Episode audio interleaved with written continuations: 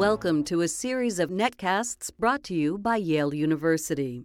Yale's Whitney Humanities Center presents John Donatich, director of Yale University Press, on why books still matter. This talk was the keynote address at a conference commemorating the 100th anniversary of the press.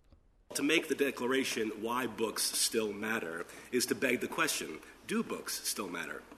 Ought books to matter still? And to beg the question is to risk sounding self justifying and anachronistic. Books have a lot of explaining to do these days. Bibliophiles and even publishers are treated with a fair amount of suspicion, and who can blame them? Most of us carry on like fetishists. You can often hear us gushing about the beautiful object of the book, that 700 year old feat of perfect engineering. You might see us in raptures over the grain of paper or the pacing of illustrations, the complement of typeface and design. We will bore you with the sensual pleasure of the book, its smell and feel, the way in which a fine book ages. This relatively benign defense of the book can be dismissed as the sentimental mumblings of Luddites who on their off hours argue for the reinstitution of the Lyceum, the debating society, and the lecture platform, acting like that certain horse who in 1911 turns his head slowly as he feels the rumbling heat of the Model T Ford bearing down upon him. But there are more sinister charges against defenders of the book as well. Copyright holders are accused of being enemies of progress and democracy. Libraries groan under the weight of our production. Many look forward to the day in which we can etherize books online and commit what the director of the Beinecke Library, Frank Turner, calls bibliographic euthanasia. But those who hate and fear the book have populated its history from the beginning. The banning of books is still a national headline, as well as a recent presidential campaign issue. But even more insidious is the prediction of the book's demise by enthusiasts of the internet. One has to wonder why the rhetoric against books has turned so hostile. Is it because books still matter? My own personal library does not seek revenge against the internet, but am I alone in detecting the aggressive tone of those who celebrate the virtual library at the expense of the physical book? Does one technology necessarily obliterate another? Did the television destroy the radio? It's difficult not to sound threatened when defending the book, especially when the enemies of book that assume that the war is already won. Steve Jobs of Apple recently said that he wasn't even interested or going to bother to enter the ebook reader market because that's not what the world wants.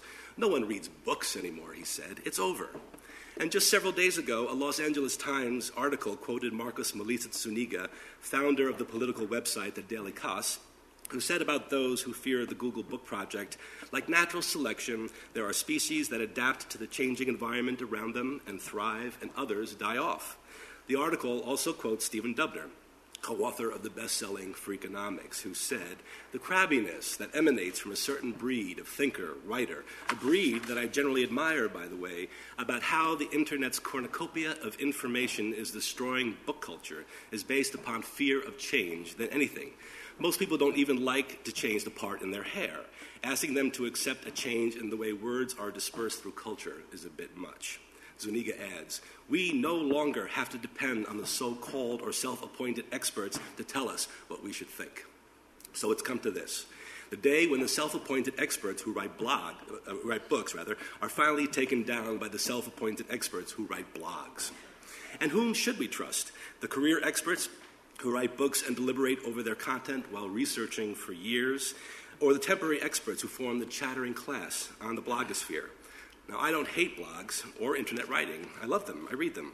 I recognize that what goes on in them, though, is different than what goes on in books. And I don't believe that the expansion and growth of the internet has to mean the death of books. So, for, time for a uh, personal, true confession. I love books more, and I always have.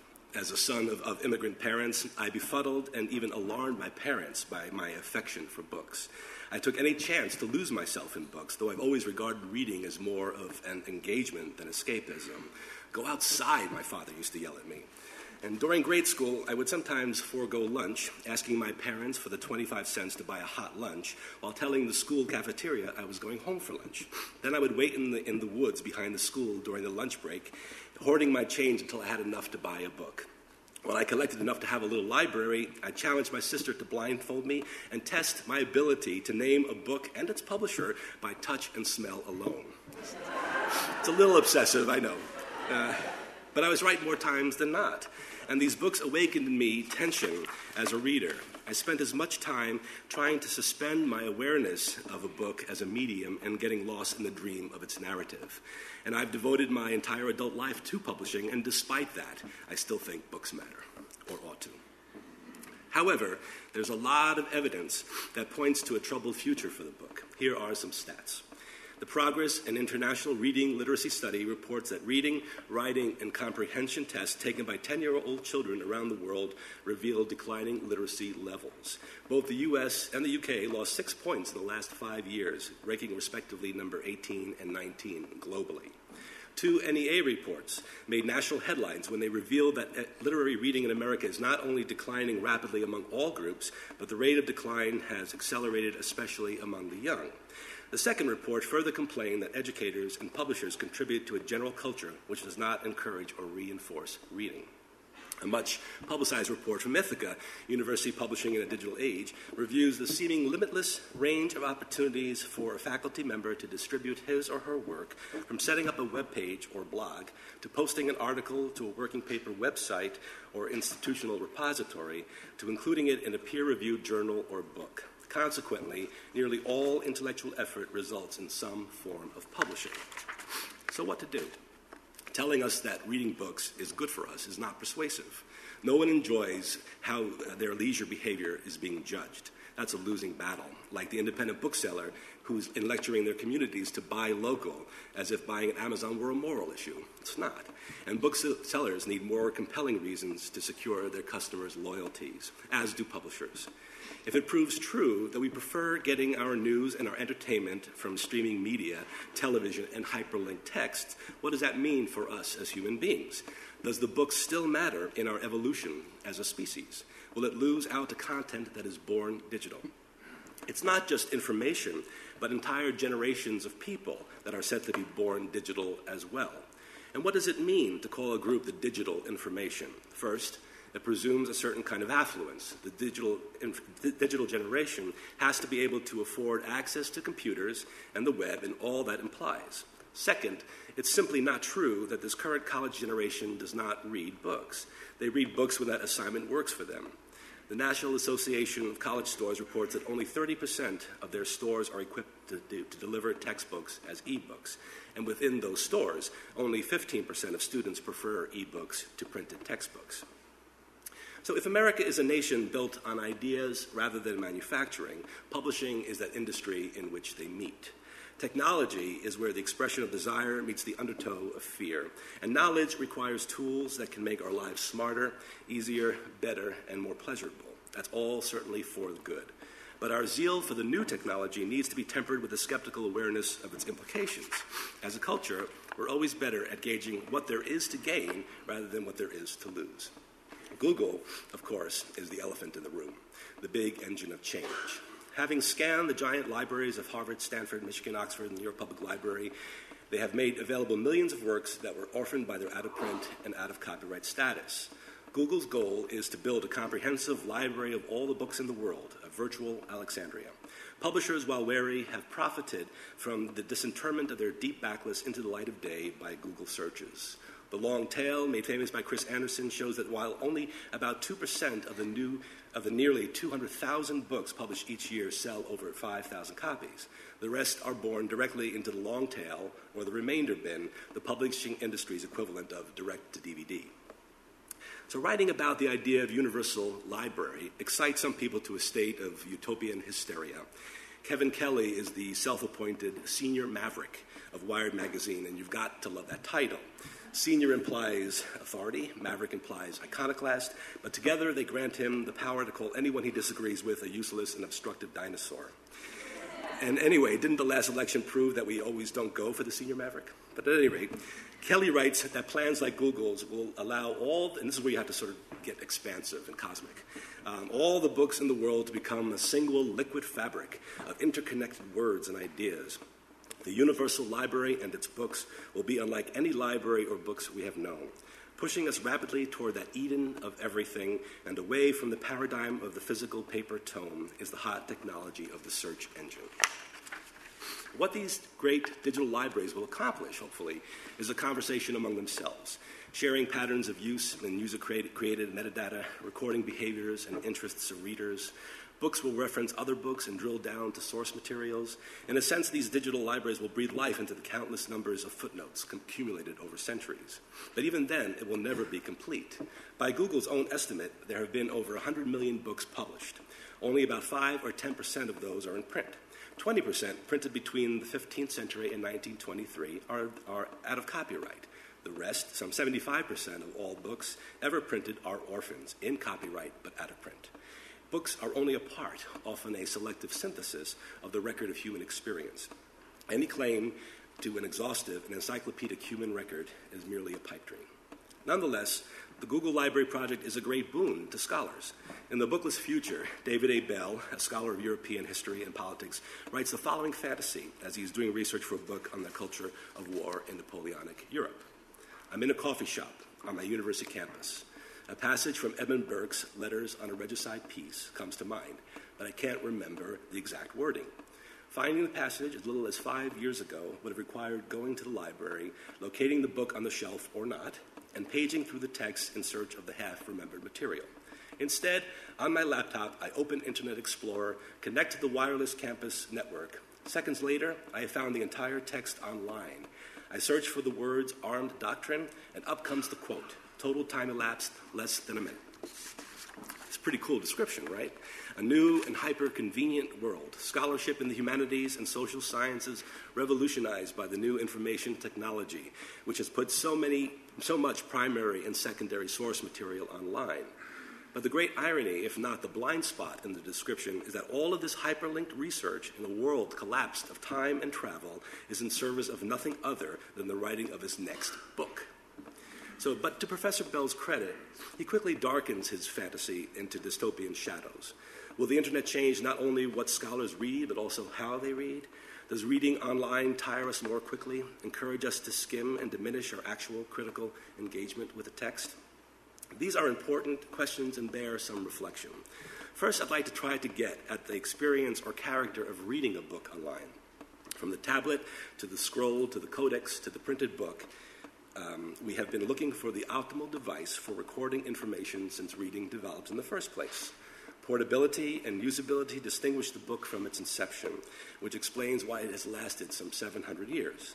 Technology did not destroy the concept of the book, it enhanced its nature and quickened its production. The rise of computers at first did not threaten the book either. The screens of PCs were friendlier to spreadsheets and information that needed to be scrolled through rather than read through.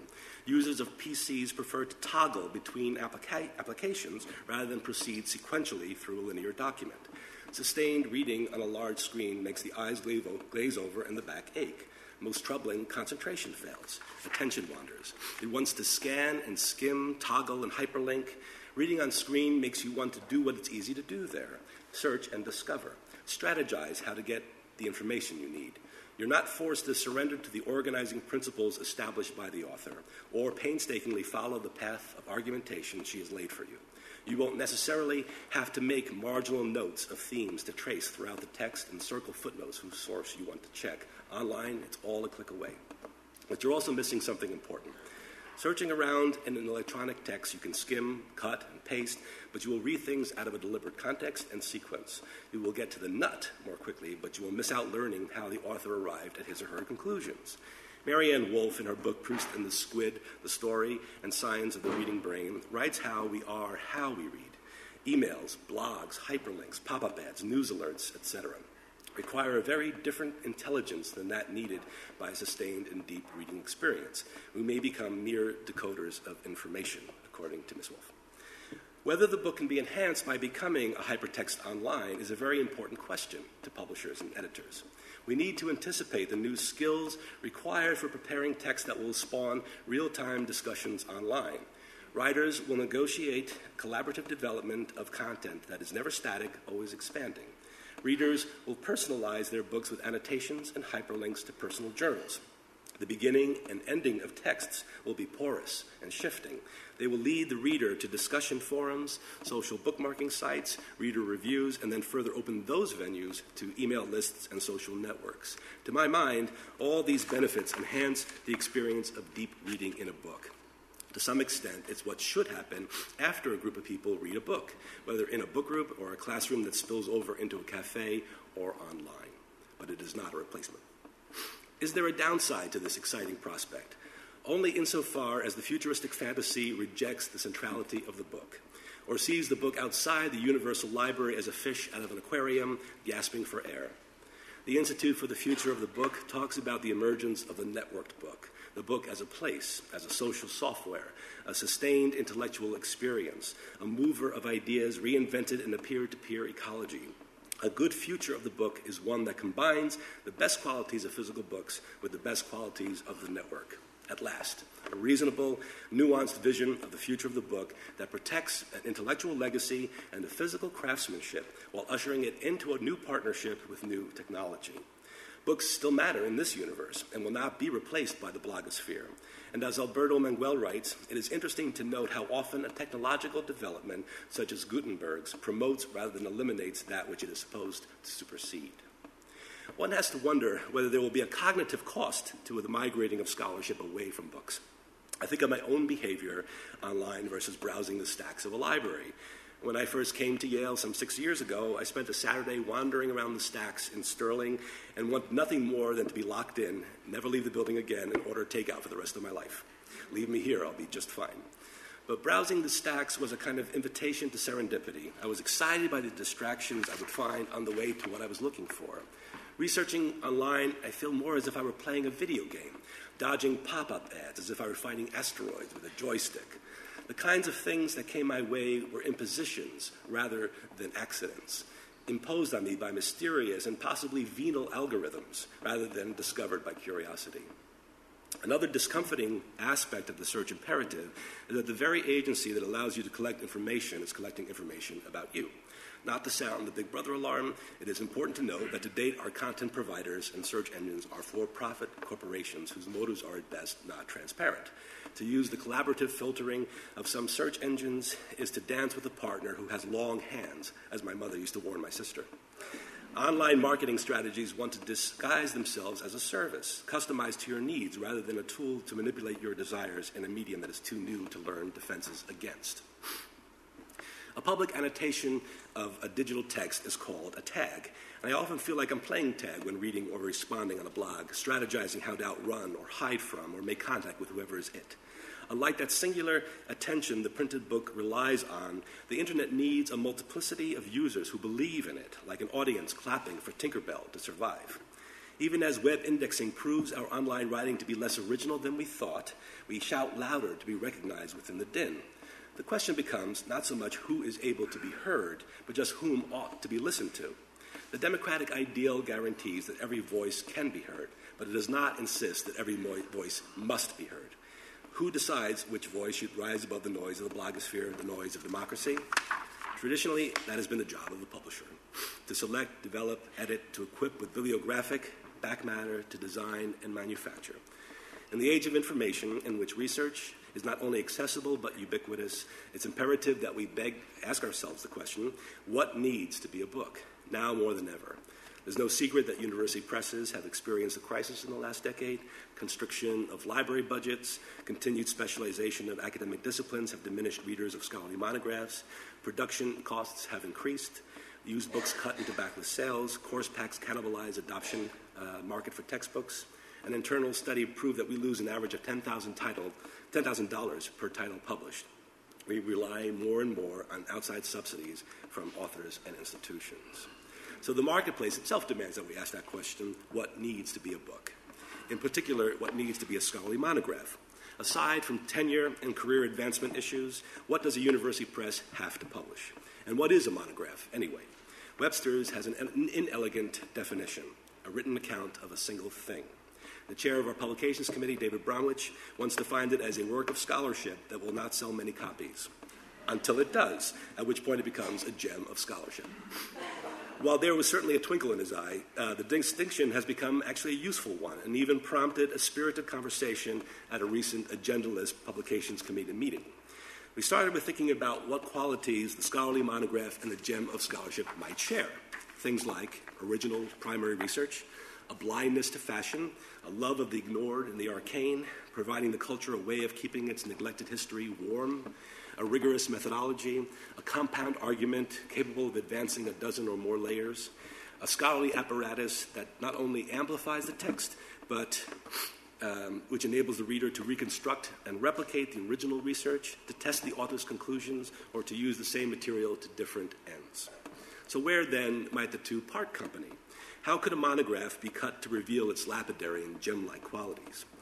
Well, in, this, in these cases, we, we, identified that the research might demonstrate a passionate commitment and almost athletic joy in uncovering and managing masses of material, a structure that invents a new model of managing that complexity, a prose that contributes terminology to the lingua franca of discipline. It challenges yet can be understood by the educated non specialist. As Einstein said, everything should be as simple as possible, but no simpler and a book that crosses disciplines with ease, that learns how to listen to its own internal echoes. And while perhaps narrow in scope, that book feels close. You can feel the breath of its intellect on the page. You all know what I'm talking about. I am sure of it. You've all been entranced by the seamlessness of a narrative, or dazzled by the marshaling of dozens of arguments in service of a grand theory. You have been transformed within the alchemy of literature. You have been moved by a book. So I, I hope I've made clear that the defense of the book does not require the trashing of digital culture. Books want to enter a relationship in which the best qualities in both print and digital content can be amplified and mutually aggrandized. The e reader, for instance, knows that technology does not need to destroy the innovation whose shoulders it stands on. What the Sony Reader and the Amazon Kindle try to do is to simulate the book, to replicate the experience of reading a single book while traveling with the portability of an entire bookshelf of content. So far, sales of these have been modest but encouraging. Preparing for a long flight to China recently, I myself downloaded some 50 books, ranging from the complete works of Shakespeare to a couple dozen manuscripts Yale will publish in the next year. I thought I would be the picture of minimalist cool with a very discreet black shoulder bag. I would have my Blackberry, my iPod, and my Kindle. But as I was leaving the house, I panicked and I shoved six books in there. just in case. But I may be able to retrain myself here and get used to reading an entire book on a device, like watching a film on a cell phone or shuffling an opera recording on my iPod or eating dinner on a paperless plate every night. But the prospect of a hyperlinked device that will allow a reader to plug into a portable library, portable library of books may be the best argument for why books still matter. And if book publishers and digital content providers take each other's counsel, the marriage should work. Publishers will commission, select, edit, peer review, design, and publish, both in print and electronic forms, new books.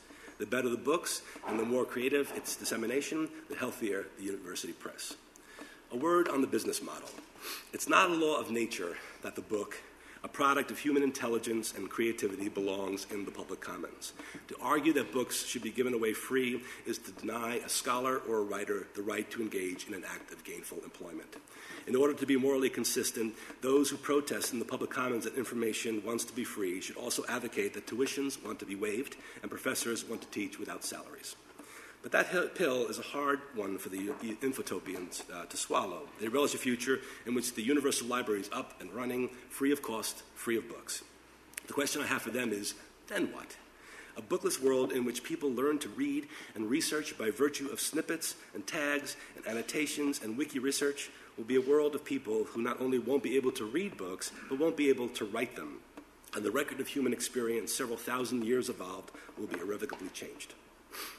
So I think there are two dominant fantasies of reading that have been implicit uh, throughout the talk, each of which is valid and which cannot help but embody religious prototypes. And the first is to look at the internet as a great big religious metaphor of the cosmic consciousness, the planet's six billion minds connected together into an Edenic dream of the universal library. Walter Benjamin, in a letter to Adorno, said, well before either of them could even conceive of a computer, much less an e reader, wrote, The great work of the future will consist of fragments torn from the body of other work. It is a reassembly, a patchwork quilt of meanings already accomplished. The second is the image of the individual reader before the universal library. Personally, I collect more books than I need or can possibly even read in, in, a single lifetime. Visitors to my home sometimes ask, Have you really read all of these? And the answer, of course, is no, but that isn't the point. The collector always wants to own more than he can experience all at once. It needs to be enough to overwhelm. There must always be more possibility than satisfaction. And the collection is one of the only ways to have too much and not enough at the same time, to be consoled by what cannot be known completely. This is another way in which reading a book serves some kind of religion. While immersed in a book, I always feel that that book was meant to be read one reader at a time, written precisely for his or her particular attention, an object waiting to be lit by a singular imagination. The interaction between reader and writer is as intimate as a penitent and prayer. If it is well done, a book will allow you to suspend your awareness of the medium. It wants to be fed to the fires of your attention, to atomize and dematerialize like the Gnostic soul. The other fantasy of reading is the melding of multiple consciousnesses into one giant text, exploding into levels of apprehension enabled by radical technologies. Either apprehension is lit from within by the single and deliberate mind who wants to reach another mind. And that's why books still matter. Thank you. Why Books Still Matter took place on November 14, 2008, and was jointly sponsored by the Yale University Press, the Beinecke Rare Book and Manuscript Library, and the Whitney Humanities Center. The conference brought together university press publishers and scholars for a variety of panel discussions on the digital future of academic publishing, the idea of the press in the modern university, and the broader question whither the university press.